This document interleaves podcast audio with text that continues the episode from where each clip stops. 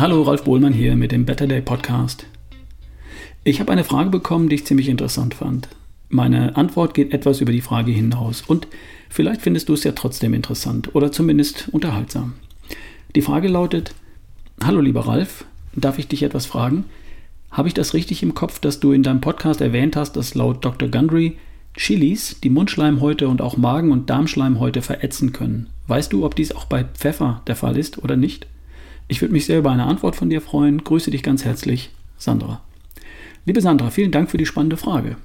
Also, du wirst dir mit etwas gemahlenem Pfeffer auf deinem Steak oder in deinem Gemüse sicher nicht in dem Maße die Schleimhäute verätzen oder angreifen, wie bei einer Jalapeno-Schote, die du genüsslich im Mund zergehen lässt. Hängt immer von der jeweiligen Schärfe ab. Chili, Pepperoni, Jalapenos, Habaneros, das alles sind verschiedene Arten von Paprika. Ja, tatsächlich. Sie unterscheiden sich nur in Form und Größe und natürlich im Schärfegrad. Botanisch gehören sie alle zur gleichen Familie, und zwar zur Familie der Nachtschattengewächse. Die Schärfe kommt von dem Stoff Capsaicin. Je mehr davon in der Pflanze enthalten ist, umso schärfer ist sie. Dem Stoff wird immer wieder auch eine gesundheitliche Wirkung zugeschrieben. Angeblich schützt er den Magen vor den negativen Folgen von zum Beispiel Alkohol oder Aspirin. Und angeblich macht das Zeug glücklich weil der Körper auf den Stress mit der Ausschüttung von Endorphinen reagiert. Und scharfes Essen bedeutet für den Körper Stress. Warum sollte sonst mit Endorphinen reagiert werden? Mit dem macht glücklich ist wohl eher das gute Gefühl gemeint, das man zu spüren glaubt, wenn der Schmerz nachlässt. Letztendlich ist das Capsaicin, der Scharfmacher, ein Abwehrstoff der Pflanze, mit dem sie sich gegen Fressfeinde und Schädlinge schützt.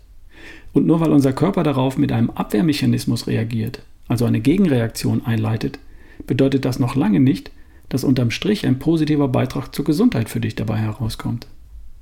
Pfeffer gehört zu einer anderen Pflanzengattung, zur Familie der Pfeffergewächse. Und der scharfmachende Stoff darin heißt Piperin. Für den gilt im Grunde dasselbe. Auch Piperin ist ein Abwehrstoff der Pflanze, auf den der Körper reagiert, indem er den Speichelfluss und die Produktion von Magensäure hochfährt. Warum? Na, um sich vor dem Stoff zu schützen und ein Eindringen über die Schleimhäute zu be- oder verhindern. Und ein gesunder Körper kommt auf diese Art sicher mit Piperin oder Capsaicin aus der Chilischote klar. Zumindest wenn du es nicht übertreibst. Für einen gesunden Körper gibt es aber auch gar keinen Grund, den Speichelfluss und die Produktion von Magensäure künstlich anzuregen. Das braucht es nur dann, wenn er angegriffen wird. Warum also nicht gleich den Angriff weglassen?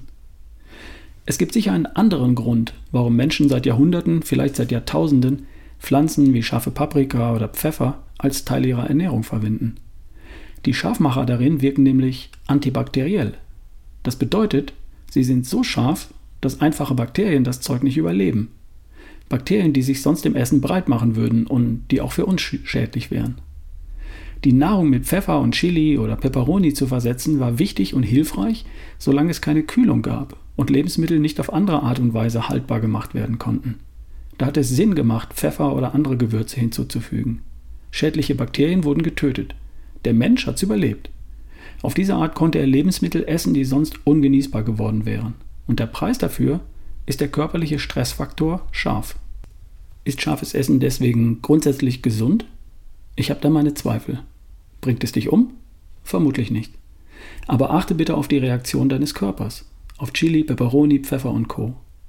Wenn es dir auf den Magen geht oder unangenehm wird, dann hör besser damit auf.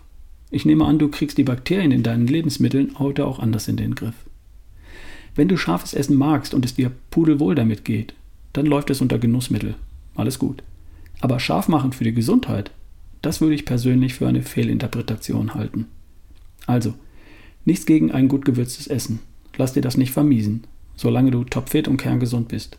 Falls nicht, versuch doch mal bestimmte Dinge wegzulassen und herauszufinden, was genau die Dinge sind, die deine Gesundheit behindern. Ich habe mal eine Zeit lang früher öfter scharf gegessen. Tue ich heute nicht mehr. Und mir fehlte auch nichts. Ich hoffe, das war jetzt hilfreich oder zumindest unterhaltsam. Wir hören uns die Tage. Dein Ralf Bohlmann.